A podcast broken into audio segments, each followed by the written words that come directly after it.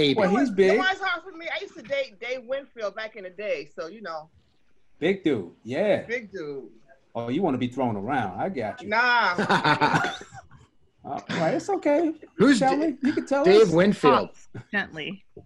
I take yeah, it Dave as Winfield.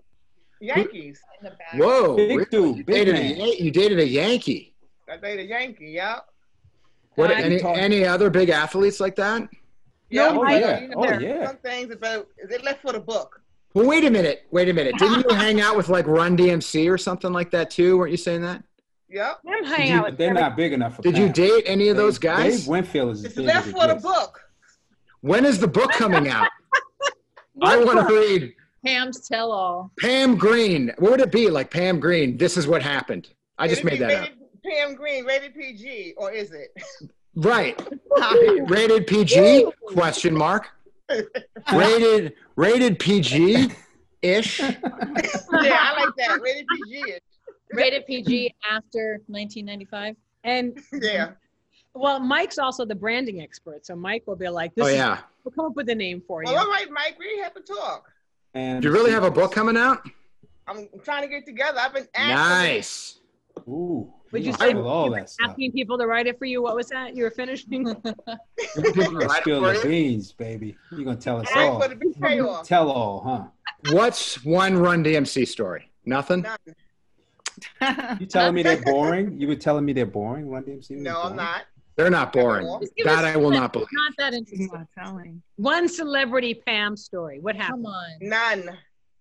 No people. Whoa. Tell me about She's Dave not- Winfield. she's not I wanna hear playing. She's Dave like Winfield. John. She's like John No. Bolton. She's like John Bolton. You get nothing. Nothing So- the book. She wants to get paid. That's why John Bolton wanted to get paid. Secrets. Secrets. You want the story? What if we do uh, like uh, what are those like uh, Kickstarter to hear your stories? Yeah, not today though. We'll do a Kickstarter. She's gonna have to do an anonymous. Can you like, Autobiog- make, make one up that's kind of like a story that you're gonna put? She's gonna do an anonymous autobiography. Come on. Pam. Oh, Give us, a turning. little, give us some juice, baby. Come on. they be looking for me. I can't spill a tea. Can't us a spill a tea. Can't you give us like a mild story? No. And then Oh, I got your title. It's not easy being green. Pam Green story. Boom, boom, boom. That there you go. He, he That's gets, it. Not Shots easy fired. being green, Shots baby. fired. It's not easy being green. Green, the Pam Green story. I story. like that. And I want a picture of you doing this, looking up. And then we'll have like the title. Not easy being green. No. Yeah. Not easy being green, baby. I- I have to tell you, I'm the last four days were inspired by Felicia's morning bike ride. That I was too tired. I couldn't sleep, so I tuned in while Felicia's philosophizing about um, being torn and wasting energy being torn between things that you're in, motiv- you're inspired to do, but that you're kind of have the blocks and having this energy in the in between space. So Ooh, I have to tell that you, sounds deep. yeah, it Tell was us about that, great. Felicia. She It was was great. yeah, you should Yeah. follow, her, follow her bike ride in the morning. She just follow her bike ride. Uh, it had to be like five o'clock for me or something crazy, and I was like, Well, figures you wouldn't be sleeping, Maya. Yeah, five in the 5 a.m. Yeah, sleep. It's okay. That's fair. Yeah, that's not. That's that's about. Yeah. well, West no Coast. comedy. There's no place to you. You know, you, you should be on different sleep hours, but like I've, I have not been able to sleep. And then we took an excursion because we have so much business going on that Pam, that Heather's like, let's get the heck out of here. So then we just jumped in the car and took off to nature. Nature. How was Ah, she? Nice. That's always nice. I love nature. Yeah. Yeah. With the donut in the What car did you with like? the beer. What, was, what did you like? The sunrise, the sunset. What was it that you? It was a sunset. We drove to the mm-hmm. sequoias and got stuck up there. So we figured we'd find a place. So there's this like little hotel that like it was too much money for just like a, a cheapo two queen, terrible TV was this big. And Heather's like, it's but it's different. It's the mountains. I'm like, it's 300 bucks. You know, what I mean? It's like the only hotel up there and the nicest. Yeah, well, like, it was in terrible shape. And then she leaves a donut. Tell them about the I, donut. well, I woke up at like midnight and I realized because before you get to your hotel room, they're like, do not leave anything in your cars because you really are like in the middle of the mountains. So like, there's a lot of bears up there. So bears. like, don't leave anything. Nothing that smells. No food. No perfume. No nothing that has any scent. And like at midnight, I was like, there's a half a donut in the back seat of the car. Not just a half a donut, a, A maple donut, right? a maple maple donut. maple blueberry. That's like Yeah. that's like that's got bear written kettle all over it. maple blueberry donut. man. But no, here's the craziest part. We get to the hotel and the and the room's like a mess. So I, she's like, don't turn into, don't don't Karen them. And, uh, but I have a good Karen friend, so my, I did good Karen. And I was like, um, I find this room unacceptable. So they move us to this other room, and like, this is the you're gonna be really happy in the next room. We go to the next room, and it's It got like a mouse trap between each bed. A mouse trap. So I'm like, um, There was four mouse traps in the uh, excuse me, could you move the mouse trap? So they sent him this guy, and he'd be like, "This is whole mouse trap removal thing." And then finally, in the middle of the night, there's like, where we, was it? What was on? It was like uh, Black Panther's on, so we're like crying over Black Panther, Mm. and then snap, and then you hear like, "Uh, oh, uh," and this went on for like two hours, like some some little thing wrestling, and then Heather. Heather gets up. There's nobody answering at the front desk to come remove the mouse that is now trapped in the room. You can hear no. the you can hear the mouse wrestling.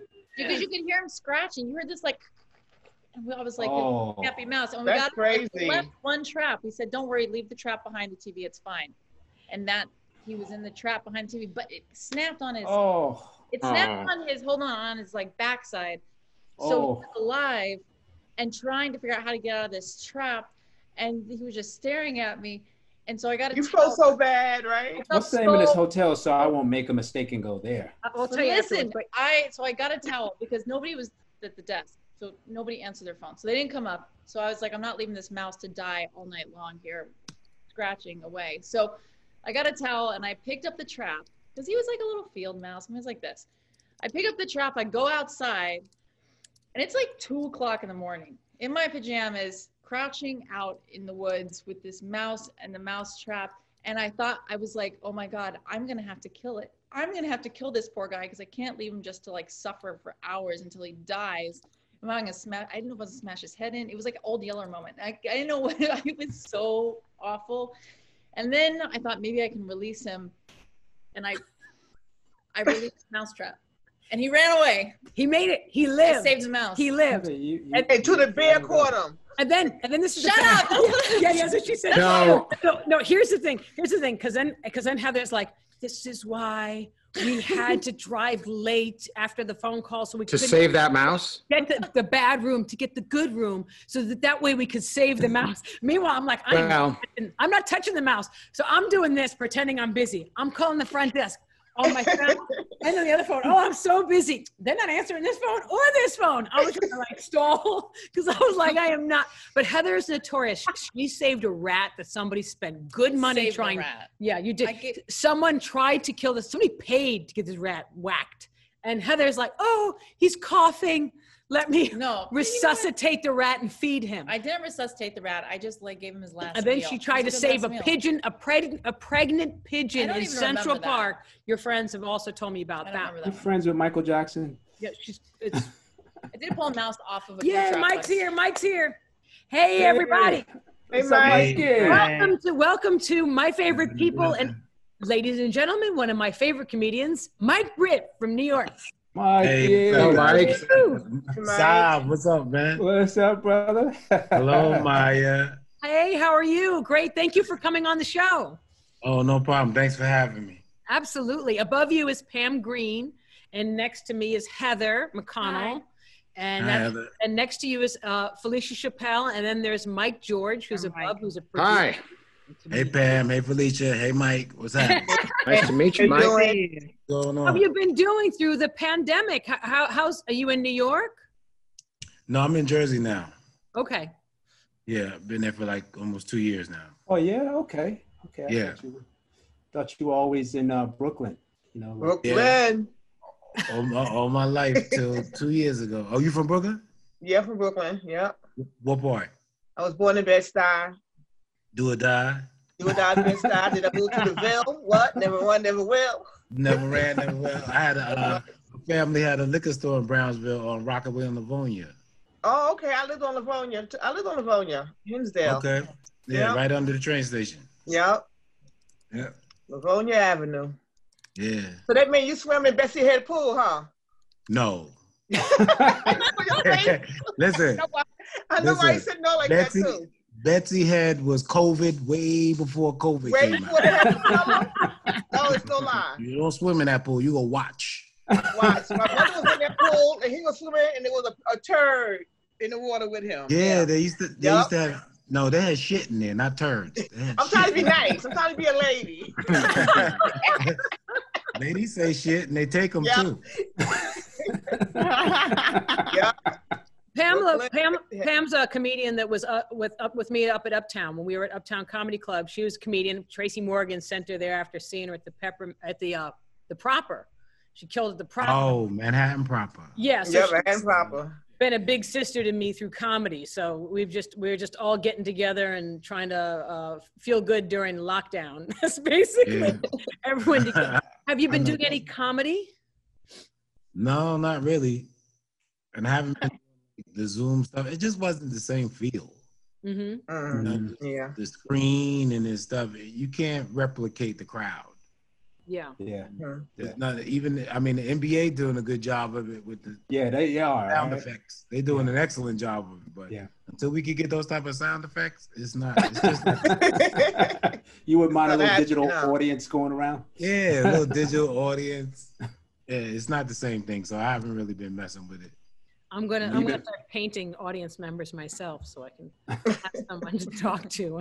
Sometimes that'll be better. Um, so tell us about your career. Let's once we now that we have some time, everyone's always in their own lane uh, when we're when we're chasing uh, the mics. But now there's some time to just everyone to start to talk. Like, where did you start? Um, where was your first uh, comedy experience, and what led you to comedy?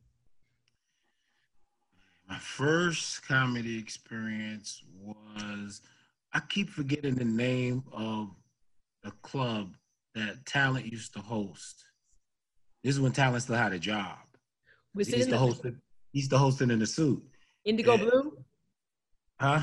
Was it Indigo Indigo, Blue. Blue? Indigo Blue. Ooh. Yeah. and um, you know, I used to see it and stuff. And then I went uh I went to a um I went to a wedding one day. A friend of mine got from college got married. hmm And then after the wedding, a bunch of us went out and hung out. And uh, my boy at the time, Rodney, his wife now, but it was his girlfriend at the time. You know, we was just hanging out. And then I, this is my first time actually ever meeting her. And she was, she pulled me aside and she was like, "You ever thought about doing comedy?" And I was like, "I heard it before. People have said it to me before, but nah, not really." And she was like, "Well, I think you should think about it because if you don't, I think you're going to be missing out on your not using your gift because I'm just sitting here observing you and you're very natural with it. You should think about it. And then she was even she even went to say she had a friend that worked at the Apollo, and she was like, I can get you on the Apollo, um, you know, without any of the red tape. And I was like, whoa, Apollo. No. I'm like, I'm like thinking about doing this. You talk about sending me to get booed. I was like, no, absolutely not. So it was that night that I, even though I've heard it from friends, when I heard it from a stranger like that, I was like, what if? So I like a maybe like two weeks later, I went to a um a fashion show and they had um a comedian there, and um he I asked him if you was somebody who's interested in comedy, how would they even go about it? And then uh he told me to go to uh, Uptown Comedy Club when Mhm. Material Ivy used to teach the class. Mhm. God bless the dead. And uh, so I said, all right, let me, let me, he said, you need to go see about what comedy is about because making your friends laugh ain't enough. So I said, okay. So I went to the class a couple times and what he would have us do is somebody would go on stage and do their, do their routine. And then he would ask people in the audience, well, what did you think about that? What could be different? And what, can you do about that joke? And I'd be like, oh, you should have done this. You should have said this. So one day he was like, I only went like two times or something, three times. One day he was like, he was like, what's your name? And I told him, he was like, he said, you have a very good eye for this. Um, I'm looking forward to seeing what your comedy is about. And I was like, oh, once again, I was like, my comedy. I'm just here to critique. I don't got no jokes. So at that point, I put together a little set, went down to Indigo Blues, you know, talent like the Black Clubs used to have our the um, New Jack segments at the beginning Yeah. of the show. Yeah. Yeah. So I got on the New Jack segment one night, and my only goal was not to get booed. I already said if I get booed, I'm good on this. You know, I, I got I got an engineering degree. I don't need this. engineering and business. So I, I, I went on stage, I did good, and I never forget when I came off that stage. I wasn't even thinking about the crowd at that point because I did good, but I went off in the corner by myself and I sat there and I was like, wait a minute. The bug hit me right there. Mhm. That Yeah. this is what I, I didn't know before, but I said, I, the voice was like, this is what you're supposed, this is what you're supposed to be doing. And then the rest is history. Wow. Here now on screen. Wow. wow, Mike. I never, I never knew that about Made you, it bro. to screen. I never knew that about you, bro. I Yeah, never- that's yeah, that's basically the nutshell of it. Yeah, that's. that- That's I just I met you at the Boston when Town was doing Sundays, so I just saw you coming in as a killer. Then you know I didn't know that. yeah, the Boston man. Those are the good old days. man. Yeah, man. I just sold out, sold out every Sunday. Yeah, man. Every Sunday. Every Sunday for Every years, Sunday. ten years, the, the, ten. the, the, the Black Night did better than the other nights during the week. Yeah, Mhm. yeah. Yeah. They banked on that night. They did. Yeah, It was guaranteed sold out every week. They Yeah. had to turn people away a lot of times. Yeah. To get in that club. I remember, yeah. And that just that was a great platform for a lot of comedians too. I mean, as you can see, I mean, some of your peers, some of them uh, we don't see them now, but what you've done with your career, man, is amazing to me, man. Because you just you took a, I don't think you compromised either. I mean, I think you stuck to yourself. you, st- you stayed true to yourself. I, I, absolutely. Yeah, no, been- really, Mike. That's why I've been through the things I've been through because I don't compromise. I don't take no shorts and I don't take no shit. So I know. no disrespect, no none of that stuff. I know, Mike. You wouldn't have it back in the day, brother. I don't have it today. You know? That's back in the day. I don't have it today. So you keep it cool, I'm cool. If you don't, you go another route. No problem. Oh, Mhm. man. So That you- sound like Brooklyn to me. It is man. 636 Brooklyn Avenue. All right, That's okay. That's where I was born. And your acting career started before COVID. You've been starting to do some roles and some uh, a lot Yeah. of different interesting things. Tell us a little Mhm. bit about that as well. How that evolved. Well, you know, you get with an agent and you get out there and you, you see what you can do. And luckily, I, you know, I, I got a few things and people liked me. And then I, I, you know, was able to get out there and get a few roles and stuff. So it was you know, like doing boardwalk. It's nothing like, I saw you on first- Boardwalk. I was like, Mike is on Boardwalk, bro. That was a- Yeah. I was I watching mean, and that to show. do a show that you watch all the time, yeah, man. like a big boardwalk fan. Yeah. I, I'm so much of a fan. I, I watched every season twice. Oh, I you know, love just- Boardwalk. Especially, you know, when a new season come out, you got to make Oh, sure you stay yeah, up man. the Yeah. last season. Mhm. And Yeah, it was saw- history too. It was a part of history. It you was. know, a lot of facts to be a that. part of that. Yeah, to be a part of that. And I remember when I went and did the audition, I was like, because when I audition, I try to, I try to be who they want, who they think they want. So whatever the attire is, if it's a cop, I try to look like a cop. I just try to go in in regular clothes. I try to look like the character. When I got that audition, let me tell you, I went around looking for suspenders. I went to like 10 stores and I couldn't find this because I had in my mind the, the outfit I wanted to put on. And I finally found them and I had the old, I looked like the show. And I remember when I walked in, I walked into the, the castle place. The lady, when I walked in the room, the lady, she, the castle woman, she looked at me, she was like, oh, somebody's ready. That's how you do it. I was like, oh, I'm ready, miss. I want this. But you know the funny thing about it, when you get like when you audition, right? You don't get the whole script a lot of time. You just get the sides. You just get your scene Mhm. that, that you're in or scenes that you're in. Mhm. So this I got the scene for the audition, it was fine. Then I booked it. I'm all excited. I was like, because I'm thinking this might be a recurring character. Like I might really be a regular on boardwalk. So he unmuted himself. I muted it. Hold on one sec. Is he There, there? he's good now. You're Yeah, there? am I back? Yes. I'm sorry. Oh, is that like get the fuck out of here? No, no, no, no. That's how we doing it digitally now. Like, just hit- Yeah. Heather, Heather, did you hit sorry, that no. No, no. hey, my wife's my wife's name is Heather. It's not the first time I've been muted. So yeah, and I went and I did it, and um, but then I booked it, and then they give you the whole script.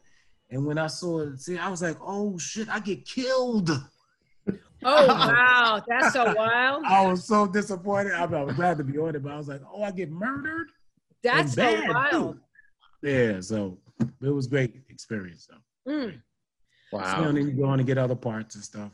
So, So did you find it? Uh, how are you finding the process of shifting from comedian to actor? Like, you know, I like every time I've gone in to read stuff, and I get so nervous, and I feel like it's just, it feels like such a different weight um, when you're when you're going in and reading and preparing for a role. absolutely.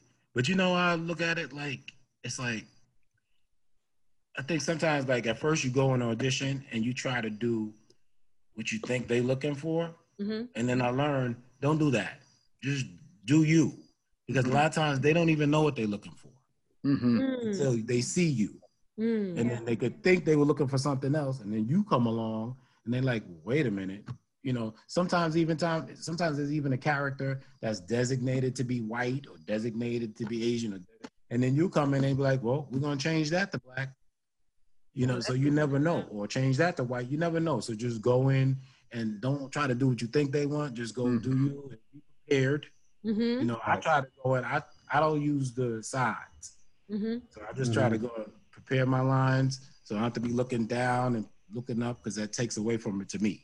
Hmm You know, distracting So So, you're always off book. You're off book. You don't need the anything. all the time. I remember I went and did an audition. I forget what it was for, but I went and did an audition, and this the casting woman must have had a lot of people coming in that wasn't prepared. So we was about. She already seemed like she had an attitude already, like a long day. I was like, you, she's like, you ready? I said, yeah. She said, where's your size? I said, I don't need them. She said, you don't need them. I said, no, I don't need them. And she was like, you know, I hear that, I hear that all the time. So I cut her off. I said, I said I don't need them. She was like, okay, all right. Like she said it to like, here we go again with this. We don't need to stop. Yeah, you should. Yeah. Oh, it was funny. I remember after it was funny. I was like, okay, lady, you see. So we had I had three scenes to do. After I did the first scene, she her whole body language changed. She sat up and she's looked at me and she's like, uh, "You're a comedian?" Because it was a it was a uh, uh, it wasn't a comedy role. You know, I like drama. I like to do the drama acting more than the comedy because it's like we always comics. We already do comedy Right. you know, on stage all the time. So I like to diversify, you know, Mhm. show two sides of me, not a comedian all the time. Yeah. So, so And yeah. comedians are dark people too. Like there's a lot of darkness there. No, I was born this way. what? No, Wasn't even born lighting. that is not. I I would like to quick on your say feet, man. Mike, that not quick on where I feet. was going. Yeah, no, but it's it's true. It's like, um, well, first of all, clearly you're very comfortable with other people's dialogue because you know I've seen, I've uh, directed a lot of like more commercials and stuff like that, and I see people, and when you're talking about you came with suspenders, and you'll see someone like that walk, and you're like, please do a good job, please be good, please, because you look the part, please just say it. Doesn't even have to be great, just say, it. and then like people just like constantly, they just can't say it, and to be able to No. just and to be able to come in, be off book, but also not be stiff. Some people over rehearse, over rehearse, and now they know it, but like a robot. For you to be able to flow and still listen, that's an art, and that's Yeah. really that's not that common. It's really not.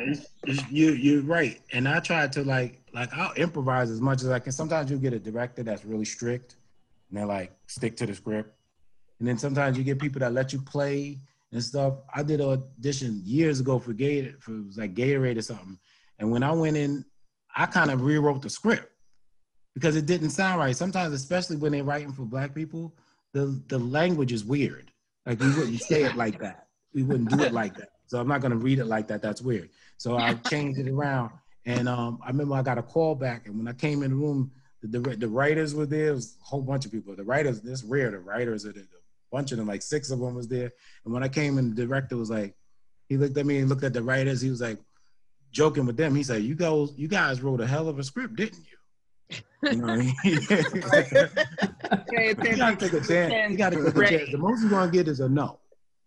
You know, but you just want to be. And the other thing I would say, I tell young comics, other people auditioning, we get so down when we don't get the part. You gotta think about it. Like it might be a hundred people for this part. But as long as you have a good audition, they will remember you. hmm True. They'll actually bring you in for s- other things Mhm. that you didn't even audition for. Absolutely. You know, That's very director true. Bring you to the to the callback. I've done Mm-hmm. callbacks and didn't do the first audition. You know, so Mhm. Yeah. you just, you just gotta you just gotta Yeah. go do your thing. It's funny because I also have a lot of empathy for actors. It's so hard, you know. You get up in the morning, you go over your lines, you get dressed, you drive out, you come there, and honestly, when you're on the, I hate casting as a, as a director or producer. I hate it because I just feel so bad all day. Because someone will walk in the room exactly like you're saying. They've done nothing wrong. They might be a genius, but you go, nope. Like they didn't do anything. They're just not right. They're they're not right. They're not who we've what we've talked Right. about. And then though you want to be polite, so you read with them, and maybe you're right. They're right for something else. You read with them again, and as long as they go thank you, you go thank you. It's when people go start going anything else. Is there anything else you need to see? And you're like, no, we're good. They're like anything, and you're like, ah, fuck. All right, do it again, but this time do it with a French accent, like whatever. And then and then they do it again, and then you're like, ah, do you feel better? And you go, oh no, now I see. Thank you. And then you're like, uh, but there's such that desperate in acting, which you don't have as much. I mean, you can have it in comedy, but it's you're more in control in comedy. You're on that Right. stage. Absolutely. In acting, it's it's it's more like you're you're like a tool for the, you know what I mean, for the project. You're like coming in as not calling an actor a tool, but you're not. It's not your idea. You know what I mean? You're a s- you're um, a conduit to to emotionally ex- No, express it. absolutely. You're not in control. You're only in control of your audition. right. Right. In comedy, Exactly. you control the whole room. Yeah, exactly. No, I decide how this is gonna go down. Exactly. No. Which it's just Okay. great when someone comes in with that. When someone comes in confident, they know their lines, they do a good job. And look, it's okay to ask for something else, but just not like just crying. You know what I mean? I mean, it's also well, but also you you I always because sometimes you get casting directors to your point are like, man, and they're jaded because they do it all day. But I'm always like, look, people spent half their day to do this. We can't rush them through. Like you gotta give people the moment, even if they're wrong. Mhm. I think that's fair to provide for actors, you know. Um, and then you're Right. right. Like a lot of times you're like, that person was not right at all, but wow, would they be great for this? Or oh, what about that other thing we have? And then even casting directors are like, oh, you like them, absolutely, okay. And then they remember that person, and we'll go. Absolutely. So there's there's always good reason to give it your all, you know, hundred percent. You know. hundred percent all the time, and then just let the chips fall where they may. Uh huh. True that. You know, like Well- Maya and I were were casting a film that we had written that we were working on at one point, and we we had some people come in. It's interesting, like say that was the first time I'd ever been on the other side of the table. Mhm. Suddenly realizing, like watching people come in and read, especially reading your writing, um, the people that walked in with really specific choices, even if it wasn't the choice that I saw in my head when I was writing it, it was something completely different. But because it was so specific and they were so committed to it and they walked in with themselves, they sometimes completely changed my idea about what I was seeing. Like you were saying before, Mike, Absolutely. what I was seeing for that role. I mean, one girl mm-hmm. came in. I don't advise this because she kind of yelled at us. I would, I would, I wouldn't advise that one either. Well, I, we sent her sides for one role, and she walked in and we said, "Okay, so you're prepared to read this role?" And she said, "No, you told me to read this other role." And I said, "No, I- you don't. You actually look nothing like that role, or have the right age for it. I, I know I specifically asked for this specific role." Well, you, I, and she started yelling at us, and we were like, "I was like, you know what? Just go ahead and read it." And I let her read it, and she did such a phenomenal job of reading a role that she was absolutely not right for in my mind that we were considering casting her for it. Wow. See, that's what I'm talking about. Exactly. Yeah. you know, it was strange. It was one one woman I remember who came in. It was a pretty heavy role, and but there was something very odd about the way her face worked, and it was almost like she had like a, a, a nervous thing that she would do, and it was it was organic to who she was, and it mm-hmm. threw me off to the point where I was like, oh, she's bizarrely exactly right because it was it wasn't even the reading. It was like she was just doing this weird like thing with her eyes, and it was like, oh my god, this is like genius. It's Yeah, So- you're like, wait a minute. yeah, This is what we need here. yeah. You, eye. it was it really was the best process ever was watching watching everyone come in and and finding things and, and starting to say like oh no you'd be great over here and mm-hmm. and that actually became some of the the, the joy of actually doing the pro- the process is finding things for someone else who might be reading the wrong thing Yeah. And the difference between people who come in prepared and the people who don't.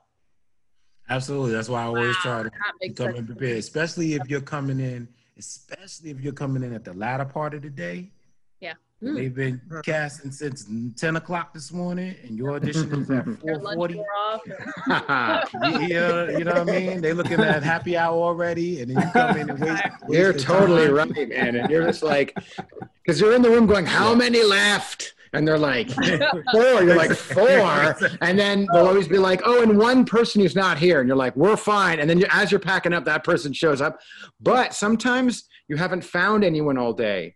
And then that person comes in last or second last. And you're like, all right. And then you're just they're like, wham. And you're like, oh, shit. Like that can be such an amazing feeling, too. They revitalize you. Like, Yeah, yeah, yeah, oh, that's- like, this is what this is what I'm here for. Totally, totally. Yeah, here- That's here- here it goes. It's a lot of the- pressure a lot of times too. To I think it's more pressure on the set than it is the audition, because on the on a, on the set, you know, it's a lot of long days, and you want to nail everything because you're dragging everybody's day out if you don't do your part. You know, it's a total team Dude. effort. It's a But let me total team this, effort. guys, I have to deliver comedians, my though. lines. Your camera stuff has to be right. The grip. I really respect the whole process because mm-hmm. everybody's involved. Right. When everybody's doing it right, we can get through the day. It's fun.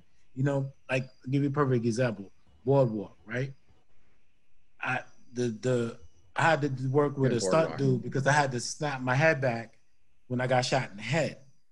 So like I worked with the dude and they had, they had to, you know, for a while he was like, "Got to do it like this. You got to do it like this." When it came time to shoot, the stunt dude came to me. He's like, he said, "Look, Mike, we got three sets of squibs. You know, three sets. So it's like a regular scene where you could do it ten times. Yeah. You know, they gotta not only do is three sets of squibs. If I get it wrong, they have to take my clothes off. Mm. You have to pause for me to get redressed Mm-hmm. because I'm getting shot with blood. So I got to take all that off, get dressed again, and then go again. So he's Mm. like, he's like, he said, no pressure, but got three sets of squibs. So that's it. I said, okay. And I did it the first time. And I knew in my I know in my heart when I you know when you've done something good or not. Yeah.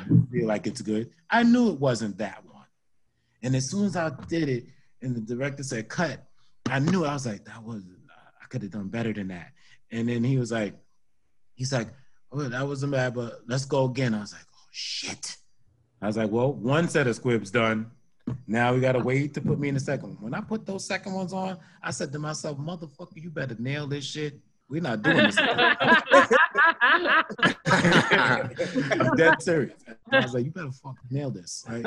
So and all the pre- and it was hot. It was hot. It was in the summertime, and everybody's a long day too. We had to be to like 15, 16 hours. So I was like, like, this is it now. And when I did the second one, and he said, "That's a wrap," I was like, thank God. I did it. I died properly, and we were everybody was on their way home. But, as, but as comedians, you guys, uh, you you have a sense of humor about doing stuff. Do you think it makes it easier for you? I mean, to go into auditions and just kind of have a, a light sort of fun I way see what you're saying. it. To be a Yeah. little looser. Yeah, Yeah, because I learned to not take it so serious. You know, you take it serious after you want the part, you, you don't get it, you feel down. And, like my wife all the time, she's like, after a while, she's like, just uh, somebody told me one time, a long time ago, is that just do it and put it away. Because Yeah. once you've done it, you had you can't do nothing else about it. You can't Yeah. go home and film your scene and then send it to them and go, hey, I did it over. Check this out. It's like you do it. If you did a good job, it's good. If not, maybe you do better next time. But once it's done, it's done. You know, just leave it alone. It's, You it's know- hard. You know, Very it's hard to let it go. totally. And Especially, Mike, especially if you did well. You know, you did like you nailed it, and everybody was excited. Especially if it's people in the room and stuff. And you're like, oh, I did my thing. And then you see it, and you're like, oh, you, did, you say I didn't get it. But here's something interesting. I'm real honest about it. Like, even if I don't get it, you ever audition for something and then you see who got it, and you like, yeah, hmm that makes sense. Mhm. The Mhm. person deserved it. They- yeah, that's it. I did an audition a long time ago. What's that movie that um where Katt Williams and then did and and it was in the church. I always forget the name of it. Uh, I know what Williams? you're talking about. uh what was it called? Bu- Is By it- my, when I got the script, right? I'm looking at it and I'm looking at the script and I'm like, what am, this is Katt Williams. Mm. Uh, Who did they even auditioning people for? Like this doesn't even make sense. I said, well, maybe he got offered it and turned it down or something because this, this doesn't make sense to me. This is him, but you know, getting an opportunity, so I went and did a audition. You know, did my thing, and um, and I remember I was walking out, and one of the, and I never did audition like this. Like it must have been like 15 people in that room when I walked in. This is one of my earlier times auditioning. So when I walked in, I was like, oh shit, I was nervous as hell. Like, why is there so many people? But I did my thing and I was walking out, and one of the people in the room, I was like, you know, thank you everybody. And she was like, you know, you really did a great job. I was like, thank you, you know, whatever. You know, every audition they'd be like, that was great. Thank you. Thank Someone's you. like- so good. Like, someone's like, Pee- yeah, it's like Pee Wee football. You got everybody get a trophy. yeah, yeah, so good. You know? Wow. So I was like, okay, thank you. And she she she said, no, I know what you're doing that for. She's like, no, you did. I said, okay. I still wasn't thinking about it. And then when the movie came out and Katt got the part, I was like, yeah.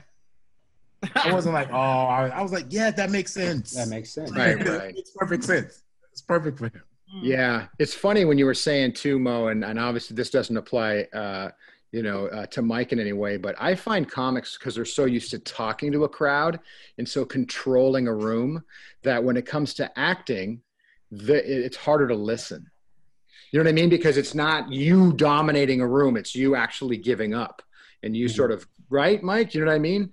Yeah, I, I, I see what you're saying. There's great com. I mean, like you know, there's a lot of good comics who are great actors. I'm not saying that at all. I mean, great actors, but it's such a different skill. It's I totally different. I actually think Totally that different. I think that is with most comedians, but Mike has always been very um, um, ha- had a very sense of c- calm control and wisdom. Yeah, And when he's every time he's gone into a comedy environment, I've I've never seen like you know how like some of us just run around like bounce, like bouncing off the walls. Right. He's never gotten into that. Yeah. And I think that if, as a speaking as a, like as somebody who's a filmmaker, um, there's a lot of you. If I was filming you, like I could imagine filmmakers loving you because of the I of you work very subtly. A lot of it is. A, uh, you never over you never overdo your expressions on stuff. You always have like real organic moments. It's never forced. And he, and, he, and I, I never really I don't really see you as one person. It's one way when you're performing and another way when you're off stage even though you light up when you're you know when you're controlling the room but it's it's a it's very very consistent. And i imagine that being very easy to trans- transcend into like film and television um, because of that. Whereas you're not trying to box it. And here's the stage performance. Like you're Right, like, His- like lights action. yeah. That's funny you said that, Maya, because uh, uh, um, a manager in the club told me that last year one time. He was a new guy there at the comic strip. hmm And he said, Mike, you know what? He said, he said, you're one of the most interesting comics I've ever seen. And I was like, what do you mean? He's like, he said, off stage, nobody would even know you're around. Like you're not jumping around, you're not talking all the time. Looking for He said, he said, he's like, like you're in the fucking cut. This is what he told me. He said, you sit in the fucking cut and nobody would even know. He said, but when you get on stage, he said, it's like a switch goes off and you just turn a switch on. He said, the most amazing thing Mhm. I've ever seen. I was like, because I don't, I, this is me all the time. You know, when you're on stage, you, you know, you take it up. You have to because you're the focal point. Mhm. But off stage, I'm like, that's why I said people be, people was always surprised that I even did comedy. People used to look at me because when I was young, people always just say I look mean. So that's something I've had my whole life, career. Why you look so angry? I'm like, it's my face. it's my face. it's the face God gave me. Some people smile all the time. I'm not one of those people, but I'm not angry. It's just my what's is what my face look like, I- and I'm not a. I don't have to be the center of attention. Like growing up, I was around funny people. My friends were funny. Even now, as a comedian, if I go around a bunch of my friends, I don't feel like I'm the professional comedian, so I have to provide the comedy. No, I'm or you know, like you said, organic. I'm in the moment. I'm in the moment, and we just have fun. And I don't have to be the focal point. Only on Mm. stage, I have to be the focal point. Off, I don't. Mm. Cool.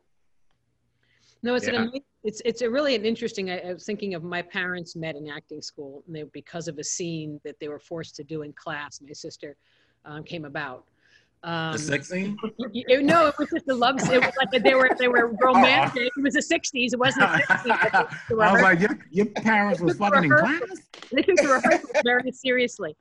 Um, and it's funny because my father was always the actor, but my mother was like the performer and always would overdo it. He was like, she'd come in and overdo these scenes and these drum, as opposed to really having real, real small moments.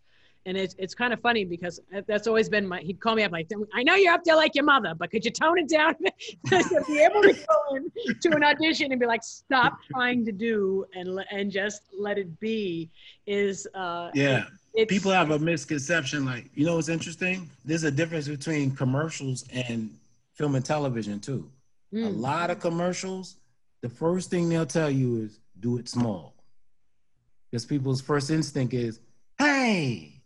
And then they're like, no, way smaller than that. you know, I'm here. Right, right. And you see the director go, no, no, No. bring it down. I knew So- so many great comics that could not act. Yeah. You know, you'd be like, oh man, they kill in clubs and they kill on the road and on, on the specials, but they Mhm. can't audition or they can't act, they can't get parts. I never There's figured out a why lot of- anybody ever imagined that the two had a whole lot to do with each other. Yeah, I mean, they, they're they not don't. exactly the same thing. If they're both performing, but that's Right. about it. Like you can be funny Right. and not hold a room at all. Yeah. You know, Absolutely. you're how about funny. how about you could be funny and not a good writer? Yeah. Mhm. I want to ask you about writing. I'm glad could- you you said could- that. You could do you could be the great performer but terrible at writing, and some people are great writers but can't deliver it. Mm. That's why a lot of Mm-hmm. people have people write for them. Right. Mhm. Great That's true. writers. Very true. I want to ask you about being a writer. I, I was when I was watching clips, you know, I was like, oh, I get to ask this guy about his writing because um, you tell this one joke. Well, okay, one joke. You tell one joke. There's a joke that you tell. About, you told more than one joke. The joke I saw that I wanted to ask you about. There's this joke about um, people telling on themselves in music. Okay, I love that bit Yeah, that was funny. like okay so i love that it's just so funny like they tell the whole story in the song okay do you think that has any i wanted to ask you two things about it. Do you think that has anything to do with feeling voiceless not being heard? I don't vote my vote don't count i don't have voice nobody hears me nobody sees me. So i can be all loud about stuff and you know wonder why the you know wonder why 5 and the feds are knocking at the door. And the other thing is just like how do you write? How, how do you write? Those were the Mm. things. How do I write? yeah how do you write?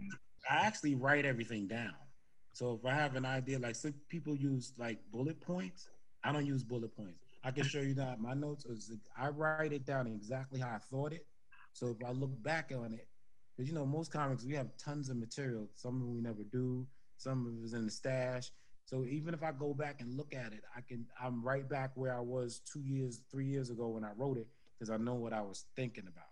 And I I see things and then I I just observe it and then I, I write it down as I see it, like I would think I would say it, and then I go try it that way. Mm. Sometimes you have to do a little editing because people's sensitivities are different. So whereas I might emphasize one thing in it and then actually do the joke and another part hits. So I'm like, okay, then I have to focus on that part because I've done it five times. They don't hit on this part, which is personal to me. They like this part more.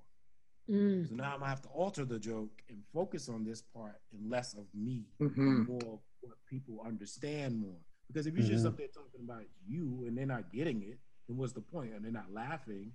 You know, I have to bridge some kind of gap. You know, I do do on stage what I want to do, but at the same time, it has to be something that's relatable, or I'm just up there talking.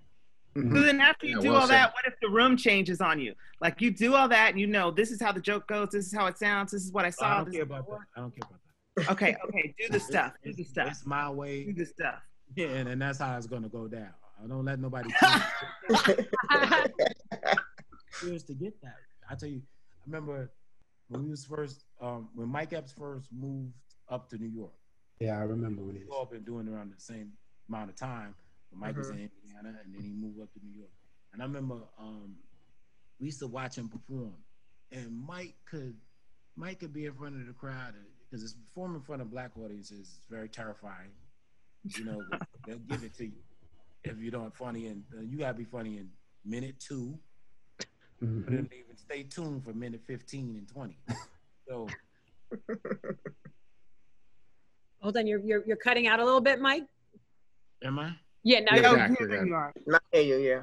Yeah, Mike would get up there and and he wouldn't be doing well, and he'd be doing well, and all of a sudden it'd be a lull in his set, and he just keep going and keep going, and totally oblivious to the fact that they're not laughing and stuff. And then the next thing you know, he says one more something else, boom, brings him right back up, right back. And I remember me and other comments, we used to look at him and go, and I said this, and I told him this one day when um when I was on tour with him. I said, uh, we used to watch you and say, I said to myself, we said this, I said, when I get to that point, I'm gonna be good. Because I wasn't there yet. I was always nervous and hope the crowd laugh. And if they if they don't laugh, Mhm. silence is deadly for a comedian. Mhm. Mhm. Deadly. You know what I'm saying? Yes. People don't understand what silence is till you get on the stage and uh 50, 60, 100, 300 people just staring at you. Oh yeah. It's tough. Yes. That's real. So when I, Yeah. said- when I get to that real. point that I don't care anymore, I knew I was going to be at the next level. And once I got to that point, it changed my comedy because you're not focusing on they have to laugh at everything. Just Right. follow along with me, and this is who I am. This is what I'm presenting, and Mhm. you know, take the pieces you like, and you don't like those other pieces. That's your business, but it is what it is, and this is what I'm presenting to you. So do you have an attitude like the laugh is coming and we're just about to see when? I'm, you just do it and- it's gonna come when or how does it What do you mean? I mean, like you- uh, I know sometimes I ask comedians like that sounds like music or they deliver like music. You say you're an engineer, so you probably think in a different kind of way. And I'm wondering, eh, do you, are you thinking okay, the laugh is coming when you're playing a whole crowd like we talked about? Actors Mhm. play a script and comedians play a crowd. So when you're playing the crowd, you're like, okay, I want them to laugh here. Oh no, not yet. I mean, is there a part of your writing or a part of your storytelling that decides here's when the laugh's coming? This is when I want them, and you get them, or how does that go? Yeah, you you have your points where you hope this is a part, especially if you're setting it up for something else. You know, you want them to laugh here, and you don't even know. They don't even know. I got a bigger payoff for you. Right. like this part, you know, I got something for you at the end. So you, Mhm. you want that stuff, but at the same time, like I said, now that I'm more comfortable with it, it's okay if they don't. I just move on to something else. You know what I'm saying? I know, and sometimes it's tough to anticipate because every crowd is different. So what worked for one crowd and killed here, you might do it someplace else and that didn't kill like it did. So if you if you focus on that killing every time and it doesn't, then you get thrown off. Right. Mhm. Yeah. Flexible, then you won't be thrown off. You just move on. But you don't. You still do it. Huh? You still do it though. Like you're not saying, like if it killed, killed, and you went to one place where it doesn't work, do you not do it there? Like if you're doing multiple Still nights, you doing it. still do it. That's right. Though. Okay. doing it. Yeah, that's right. I love that, man. I think that's that's really owning yourself. That's cool. Yeah, that's good. because you got to give you. I can't. I can't give you the you the you the me you want to see. I have to give you Right. And like I said, you take it or leave it. You don't have to laugh at everything, but this is what it is. And, and hope you enjoy, you know, 95% of it. But if it's not, what am I going to do? You know what I'm? Hmm. I love that. I think true. that's. Go ahead. No, go that's ahead. great. No, I was just saying too, Mike. You know, coming up at that time too, and with all the black comics, you hmm. You uh, you know how you have to distinguish yourself from black comedy per se as a universal comic. So it's like when you did Letterman, do you think that gave you more of a position in other stuff after you? Will, perhaps, perhaps. You know, when you do mainstream stuff, it always puts you in a, a different light. You Mhm. know, then you see you could do. I mean, Letterman is like big as it, you know, for comics. Mhm. at that point, Yeah. Letterman is like, boom, you get Letterman for any comic. It Yeah, I, I remember. Yeah. And you know, you know how I got Letterman? I was doing a Comedy Central half hour, and um, what's his name? Uh, Maya, what's his name? That used to book Letterman, Eddie Eddie Brill. right? Eddie Brill, right? Eddie Brill was at my just happened to be in the audience at my half hour, and you know, after we came came home, I was excited about doing the half hour, and then when I got home, me and my wife got home. there was a message on my machine. Machine. It was Eddie Brill. He's like, Mike, this is Eddie Brill. I didn't know who he was. He's like, this is Eddie Brill. You know, I booked uh, Letterman, and I want you to do Letterman. So I was like, that was a great night to do the half hour and then come home Oh man, Wow. yeah. to, to do Letterman to, and not audition for it. Like, I want you to do it. Wow. Yeah, so yeah, that was great, and it, it takes you to another realm. You know, you get to be in front of. What I like is I hate that comics would call mainstream room. Mhm. That's not. Right. There's plenty of black, Latino, Asian, all people in there. It's mainstream. It's everybody's in there, as opposed to just 99% us in the room. You know, and when you get, you got to get around different people to get a different flavor.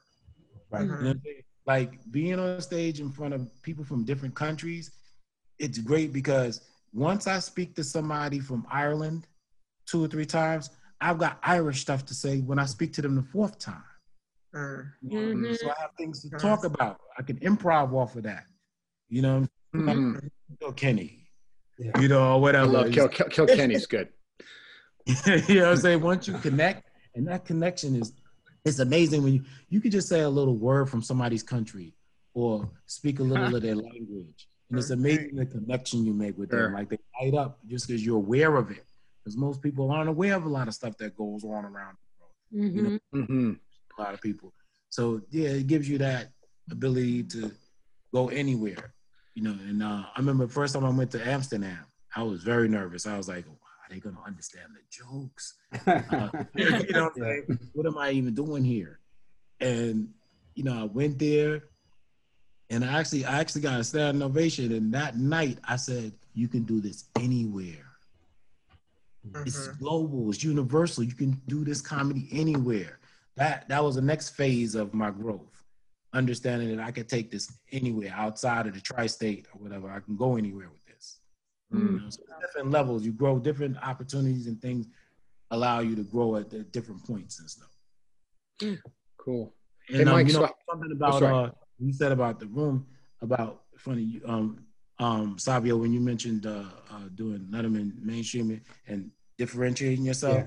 I remember one night at Boston, uh, what you call it? Uh, Dave pulled me aside one night, Dave Chappelle, Mhm. and uh, he was like, he's like, he's like, hey man, I, I've seen you several times, and he said, he said, you're not just funny. He was like, you different than the rest of these niggas. He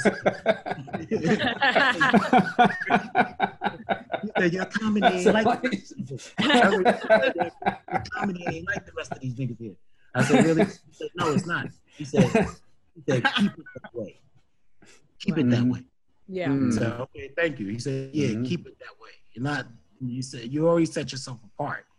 You know, Yeah. so, yeah, you know, I, know- I noticed that too, man. I noticed that that that that just that like that split. You know what I mean? It's like because you you see some great comics in the black circuit, but they were mm-hmm. limited in their knowledge of things in the world or trying to learn new things. You always reaching for that, and it still remained funny. You know, and a black funny, like you could come in and fucking rip the crowds up, boom, you know, and it was like, oh, Mike is here, you know what I mean? But it was like, but you yeah, it's still a good had, feeling. yeah, it is. when you walk in the room, when you walk in the room and people are asking you, or people are coming to the show and they come up, because you know, in our clubs, like especially the black clubs uh, back in the day, we used to hang out a lot, even if we wasn't performing. Yeah. There'd be Yeah. 20 comics in the room, five people on the show.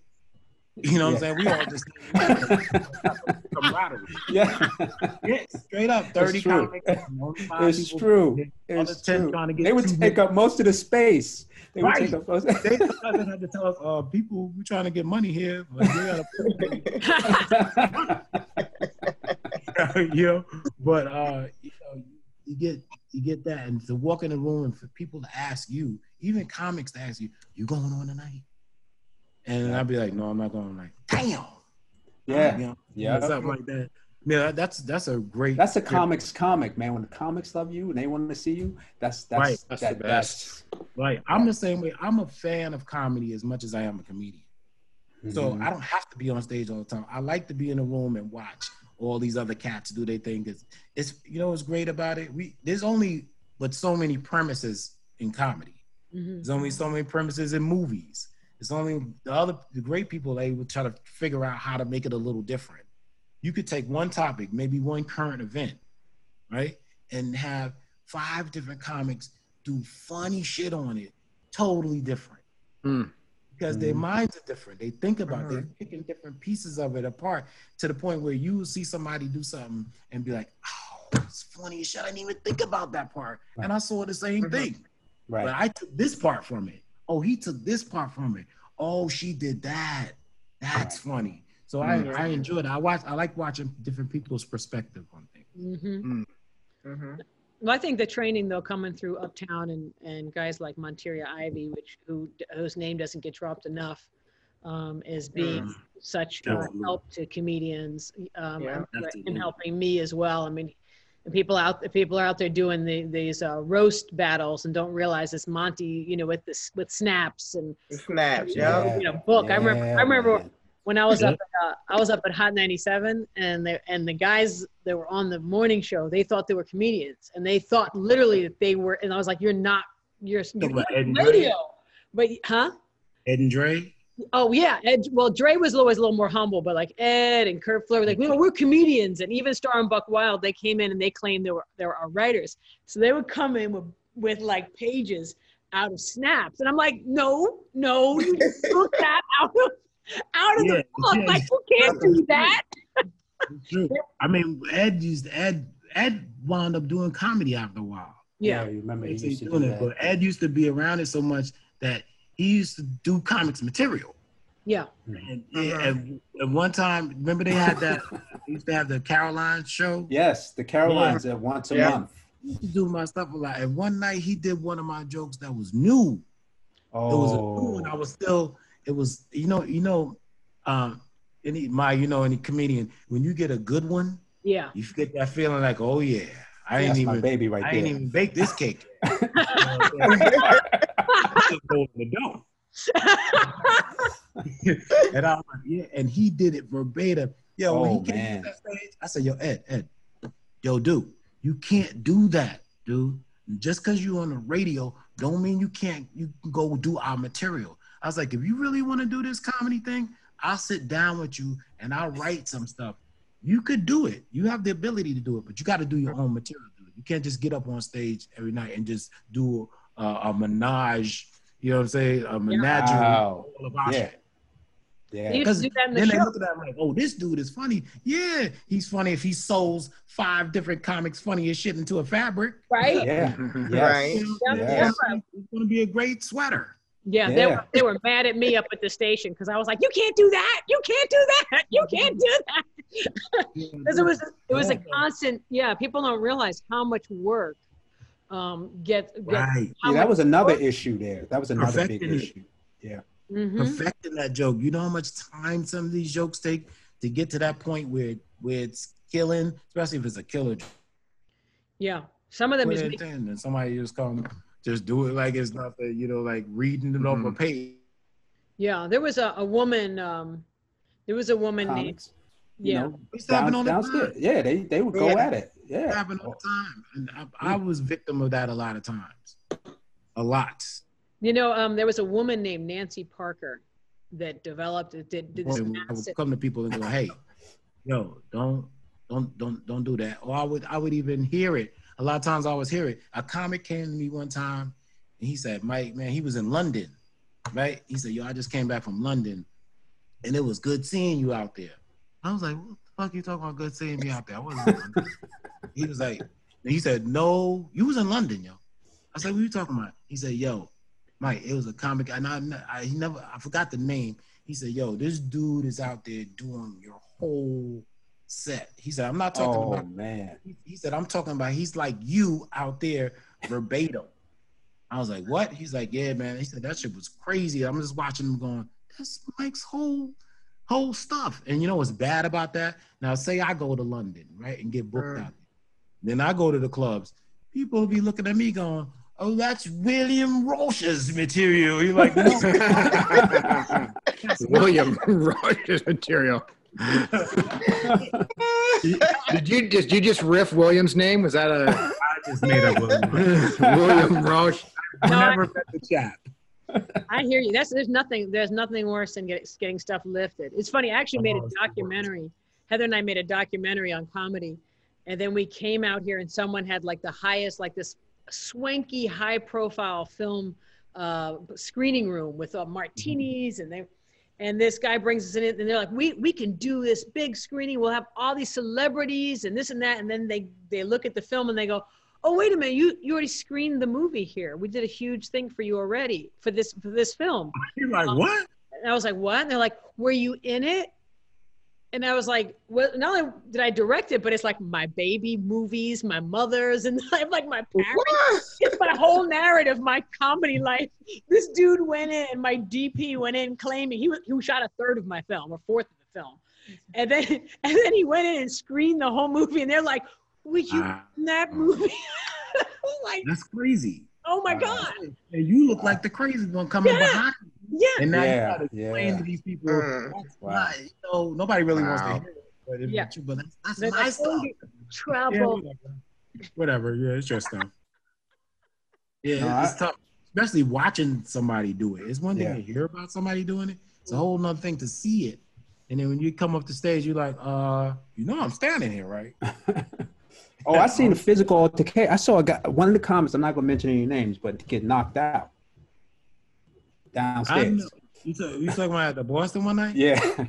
I think I, I, I think I remember. Were you there for that, Mike? Were you there for that? I was like, I remember that night. I mean, I, I had never seen anybody get hit that hard, and I heard it from outside. But- material makes material Yeah, I seen- make, I seen it go down. I seen Yeah. it go down. material makes your whole career. There was a woman named Nancy Parker that did a big piece on um, back in the '80s. Did a whole piece on uh, the Wizard of Oz, and it was like a, one of those ones. It's like a long, long jokes that was like you know like a six-minute piece. It's and and um, Robin Williams took it, and he did it Oh, on yeah. Dangerfield, and that blew. That's what like was the piece Oh, that blew up Robin. Yeah. Williams. And she ended up quitting, becoming a real estate agent, but he sent her money for years. But Did that's he? Yeah, how- I heard, I heard Did he? I Wow. Other, I heard other Wow. stories like that. You know what's funny about that? My wife was so disappointed when she found out that Robin Williams was a joke thief because he was a big Robin Williams fan. I was when I found out. I was Mhm. like, Robin Williams be stealing? And then Mhm. everybody was like, Are you kidding me? Yeah. He was like, they, Yeah. they used to have, they used to, some, uh, I think some, I forgot who the comic was that had him, made them make him leave the room before he performed. You know, that's when you're a thief. yeah. Actually, Well, Elliot was talking about room. that. They told know. you that. They told you that, and it was it was when you were working, and it was hard because when you see somebody that you uh, like idolize. I mean, he, Why you Yeah. admire him? yeah, and then you go in like, this is the reason why I want to be funny, and then you're and then he comes in the room because that's happened to me at Stand Up New York. He came in the room, and you're told like, because that's when you want to show your best. You're like, ah, it's my hero. I want to be my. Right. And then Yeah, you're like, course. next thing you know, you're like, oh I think I got to talk about TV in New York. Yeah, you're like, It's like, oh. Woo, it's hot mm-hmm. outside. It's, it's so hot.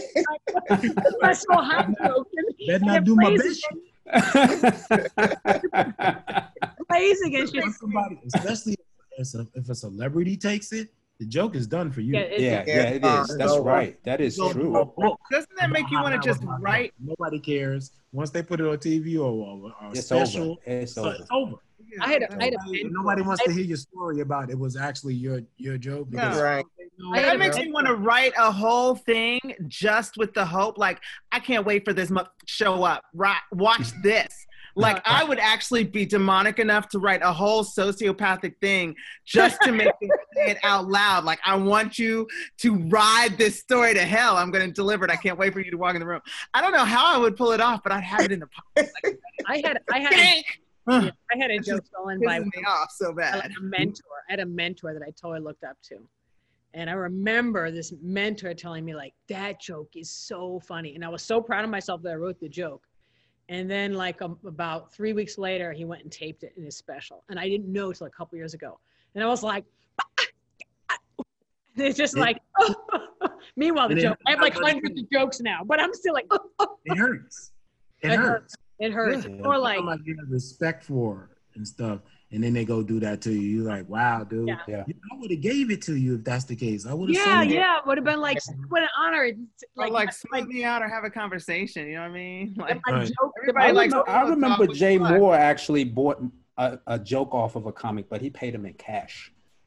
I remember at the Boston once, Jay was watching, I think it was Stu Kamens. I'm not sure. Stu but- Kamens. But Stu did a joke, and Jay Mhm. was like, I like that joke. Can I can I buy it from you? Stu was like, Mm. How much? Yeah, I see. I respect that. I- I did Yeah, too. I was I like, Damn. That too, yeah, Yeah, he, definitely. he gave him five hundred dollars right on the, but whatever it was, And there's yours. he said, You The worst- have it. The worst is finding a I joke when you're do it on a. again. Hmm? Yeah. The worst is finding out someone stole your joke. Your mentor steals your joke when you're on an airplane and there's no place to pace because you're like in the middle seat because you're broke. So you're in a middle seat from the airline and you're like, finally, like, ah, I got enough money from this road gig they paid me nothing from, but made a fortune. The club made a fortune.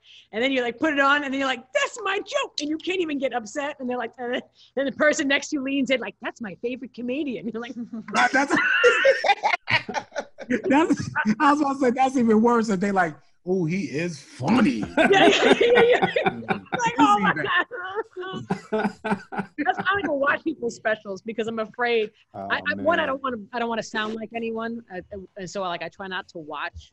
But at the Boston, Boston was so funny. There was so many funny comics, and especially Yeah, man. Was, like to come up at that time and, and like when they booed you, when people would just be like boo, boo. There was no shame. I don't. I feel bad. I booed you. It would. They would just boo you, you know, and Oh, that, these are- these are unabashed boos. yeah, like people could never understand. When, when black people boo you, they want you to know. Yeah, Yeah. Well, that's why guys would always come up with a- slogans and stuff. No, like no, that. no. It's not a general. It's not even a general like room that swells into a boo. It like there'll be people who, as you are tiptoeing from the stage, go boo, boo, boo, boo, boo. You'll be like in the bathroom. They'll on get that line. Boo. What? well, I mean, every every com a lot of comics had slogans. You remember they used to have like hamburger or Mhm. you know, talent has just shucky, comedy. ducky. Yeah, Shucky Duck. Everybody crack, crack. because they Oh, wanted to separate themselves from everyone else. It was like, Mhm. okay, this is that time because no one had that that that material that really was different. So you had to really separate yourself in order to get Def Jam. Or, I think that, Whatever. that was that was actually Right. a trickle in. I believe that was a trickle in from '80s comedy anyway, because '80s comedy with like the Howie Mandels and all these guys, um, like the Richard Belzer with the dark, uh, you know, what they they they had personas that they trickled in. So I think that that came with kind of. you think the it late- came back? No, I think it was the late '80s, and when Def Jam came in in the '90s, um, and then they they took I think the the original like two the first two three series of Def Jam were um, were it, it was interesting. It was it was coming out of the '80s, so you were going to find guys who had like catchphrases. So a lot of those guys had like personas and catchphrases and and how to Yeah. be identified. Um, and I think more, Sure, more, sure. more when um, I mean I know Mike's ahead of me because I remember walking in and I was just getting booed everywhere for a couple of years before before I could catch up with. But like you know with, with we were at um, like I said Indigo Blue and rooms like that. But it- there became like a more of a relaxed organic style that shifted. Um, I, I think in in like the mid 90s where it just became a lot a lot less brand and a lot more talking you know I, I see mean, what you're saying. Like the other yeah. older comics who to come on the stage with the cigarette and the drink every time and Yeah, stuff yeah. like Yeah. that. Yeah, Yeah. it was less of that later. You know, Mhm. Yeah, Def it Jam was. took on a more hip hop feel. Yeah, Yeah. it did. So Yeah. it was, Yeah. was a little different than I think there was a lot of people uh, inspired by. I, I think a lot of people were shifted. If you were in the club scene, a lot of people were very inspired by like Tony Woods and Dave Attell. I find like the the the um, the impressions that they created on young comedians, as even though people might not identify it, really kind of created this, the main styles that are out that are kind of in that lean back, uh, tell a story, be organic, and uh, you know play your own persona a little bit without without props or without verbal props as well. You know. but that goes to also like we were saying about always do you.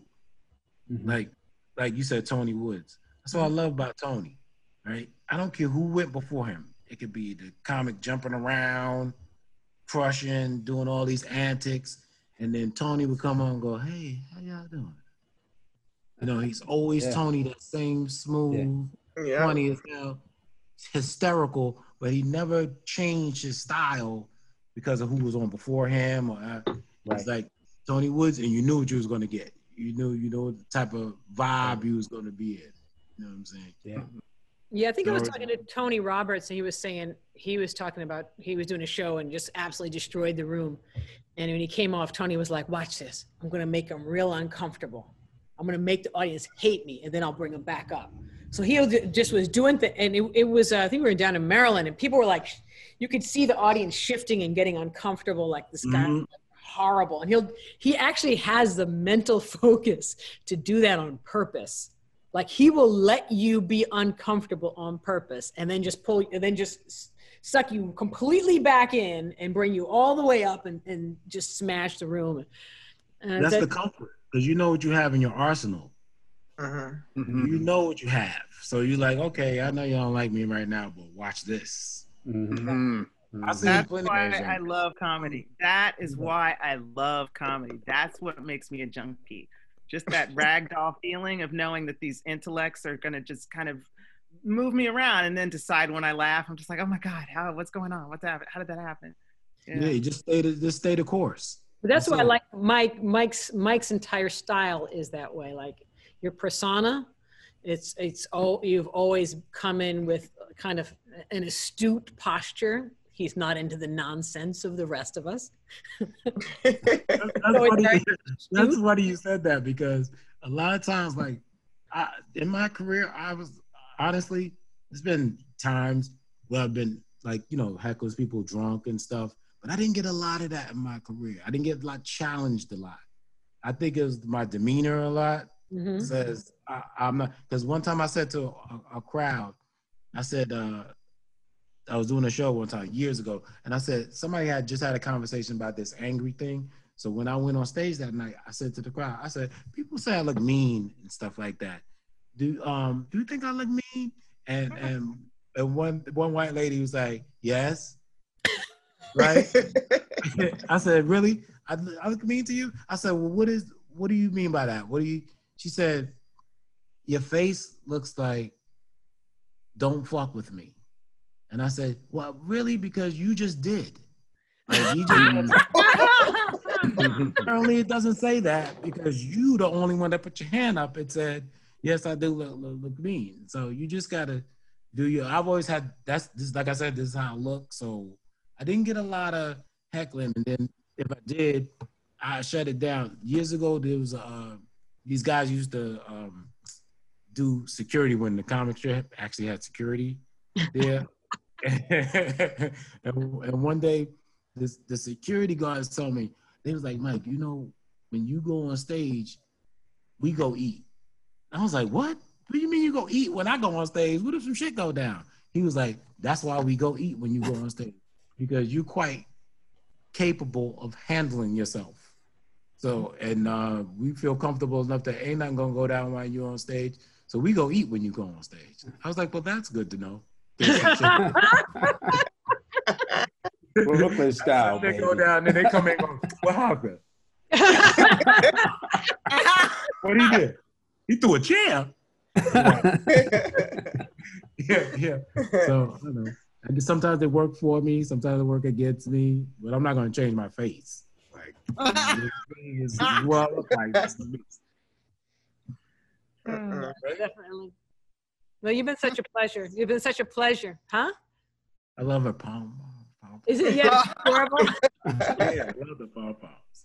But Felicia loves to analyze. She she comes up with a different. She reads everybody, and it's kind of Mhm. fascinating. And you never know where it's. go- But you know it's gonna be something interesting and brilliant that you never thought about. And you just said like, Heather But you just could tell, one. you could tell how she's even looking in the screen. She's Yeah. looking like she's looking like, yes, Yeah. I see something.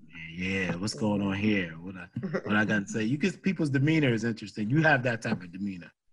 Like Thank you pay attention. You the type of you probably the type of woman that uh, if you got an argument with a dude without even pulling out paper, you could tell him exactly what he said uh, two years ago. Exactly where we were. No, the antennas going, "Damn, remind me. did-" Yeah, huh? I, I tune out and the antennas are like, zzz, zzz, zzz. I'm like, oh yeah, yeah, yeah. I see my it. I see informers. it. Yeah, The, the intensity. They're on payroll. they on payroll. Well, I'm, I'm, I'm really grateful for your time. Is there anyone, any questions? Questions? Anyone? No, I'm thankful you had me. I appreciate it. hey man, Mike. This was fun. you, This man. was, this, it was a good, uh, you know, chance to get up with people I know and don't get Yeah. to see much Yeah. anymore. Mike, you're one of my favorite people, man. You you've been in the Uh, game, bro. It's like I, I feel. I mean, yeah, you've been mine it's- too. Yeah, Yeah. over I 20 had, to, years, I, had bro. to, I, had to, I had to school Masabia one time though. Oh yeah. But do Yeah. tell, do tell. Yeah, we're listening. Remember, remember when the comics went on strike? Yes. Remember the comic strike? Yes. Remember the Yes. comic strike? And we was talking, and we was talking about how we were gonna. Some comics wanted to uh, wanted to protest, you know what I'm saying, and do all this much. And then you was like, "Well, y'all need to. If y'all do that, then y'all won't have no clubs to go perform in and all that stuff." And you don't probably remember, but I said to you, "No, that's the problem." Is that people in the comedy, the bookers, the club owners, you think you have the power. You don't have the power Mm-hmm. Mhm. people come to see us. They don't come to see you. Yeah. This is just that building that we are performing in. I, s- I told you, I said, if we do comedy in a fucking tent, people are gonna come to the They comedy don't come tent. to the tent. Yeah. They don't come are here to see your building. so and, and and and that's what you know. I remember that. You probably don't even remember that, do you? Yeah, You schooled me a lot of times, Mike. Yeah, but that's one of them. My good. Oh, I know, I know. You, I've gotten Mike, schooled. Mike, by- Mike I've was been- one that goes, "Pay me now, will you?" Before I get on stage. That's was hilarious. No, I've been, I've been schooled by Mike. too. I've been No, schooled I'm not. I'm not. I'm not a. I'm not a pay me before I get on stage. But I am a. When I come off, you better have my fucking money though. I've been in those. I've been in those scenarios. You know. You know. You know what this lady did to me one time? Freddie Ricks, right? Uh, you know Freddie Ricks. yeah, remember Freddie? Yeah, Rick? yeah. Remember Freddie? Very funny dude. But Fred, we used to we used to clown Fred all the time because Fred would try to do ten shows in one night. And you know damn well you can't make all these shows in, in one night. But he would book them. You know he book a a, a spot in Brooklyn and Queens at, at one's at ten and one's at ten thirty. and knowing our shows don't start on time anyway, so how you gonna plan on making it? Fred, Fred did this club. He started, it was his first grand opening night at a, a room he started in City Island. Right? So he said he told the people that he wasn't gonna be there. But when we got there, it was it was me, Mike Yard, and Spanky Hayes, right? So when we got there, we told the there was a dude and his mother that that was that was doing the show, and we said, "Oh, Freddie ain't gonna be here," which was crazy. It was his night, and he was the host. It was the grand opening. So Fred had booked the, booked the show in Florida. So he, he was like, we, you mean, Freddie?" ain't-" No, he wasn't gonna make it. He wasn't trying to make it. He totally wasn't gonna make it. He uh, Oh, he man. gave me the spot instead. So we told the lady when we got there, Fred's not gonna make it. Of course, they was upset. He didn't tell us and all that. So they was like, we was like, okay, well, you know, this is this is what it is. This is what we got. He, he booked me. He's supposed to have told you. I'm, I'm sorry. And uh, and um, you know, Mike and Spanky was like telling the lady. They was like, don't don't worry about it. You you you you he's good. You're in good hands. Everything's gonna be good. There was so many people at the show that they had to do a second show because the first show sold out. Right Wow. did my thing. I got a standing ovation on it, right? Mhm. Came off the stage. When I came off the stage, the people, the show was over. They started to do the next show. The lady said, "He's he's he's not he's not going to do the second show."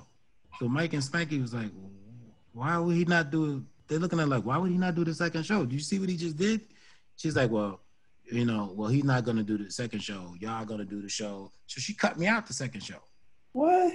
Yeah, she cut me out this, but I was like, I was riding with Mike, right? I drove there with Mike. So I was like, okay, well, listen, I'm not gonna argue with the lady. That's her show, whatever she want to do. It don't make no sense because they were baffled. So she was like, okay, whatever. Did the second show. So when the second show was over, we ready to leave. So Mike is like, all right, let's roll out. He's like, yo, you got your money, right? Let's go. I said, nah, I didn't get my money. They didn't, they didn't give me my money. He said, you didn't get your money yet? He was like, nah. I said, you got yours? He was like, yeah.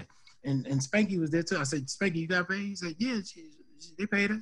So I went to the lady. I was like, oh, you didn't, you know, I didn't even have a problem. I was like, oh, she just didn't come to me and, and pay me. I said, oh, you didn't pay me for the show. She said, well, I'm not gonna pay you for the show. I said, what? What? What did you say?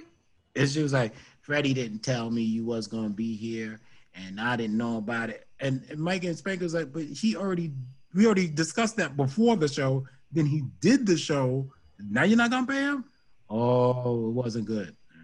Oh, It was. I was spazzed out on that lady. And her son, yeah, her, her, her son jumped in. Oh. Me and her son was about to fight. Mm. I was like, you're not gonna sit there and tell me I'm not getting my fucking money. Who you think you talk? You crazy after that I don't perform, So I perform for free? Is that what you're telling me? Wow. So uh, they, he, I was about to follow. I was telling son I was gonna follow you to the ATM. Somebody gonna pay me. I'm gonna, go your, I'm gonna go in your mama window, and somebody's gonna pay me. Don't make me dig in her bra. Don't play that type of shit. It, it got so crazy that Mike was like, you know what? I'm gonna give you half of. I'm gonna give you one of my shows. You know what I'm saying? Let's just go because this is gonna escalate to something else. I was ready. She's like, police, whoever you need to call, but I'm getting my money before I leave here. This is going to be a serious problem. And, uh, you know, because he was like, let's just go. Let's not even get a take it that far. Man, So, that's I crazy. don't play about my money. Give me my money. Mm. Matter of fact, who's cash apping me tonight? Fabio I will have that. oh, you're such a treat. Thank you so much for everything and Oh, thank you, Maya. It was good to see you. creativity and your Maybe we'll do a film together. I don't know. That sounds great. That sounds fantastic. But we're out here at the Laugh Factory in, in Los Angeles. So hopefully, if you come out to LA too, you know, um, Okay. come out here and perform. You know, this Yeah, yeah. I haven't been there in a while. If we ever get to see people again, I I would know. love to. I know. Love seeing nice you. in- meeting everybody. Hey, you Yeah, too, Mike. Good to see you, brother. Mike. Hey, other Heather. Good to see you. Uh, you're Heather too. Heather one. Sorry, got to be Heather number two. Well, be safe, and um, we're gonna be Yeah, posting yeah, all you guys, be safe out there. All You right, what you too, mean? brother. All right, That's right, Coco. you gotta do there. Six feet, no, try 12 feet, right? exactly, exactly. All right. Good night, guys. Good Night. night. Hey, good night, everybody. Take care. Good night.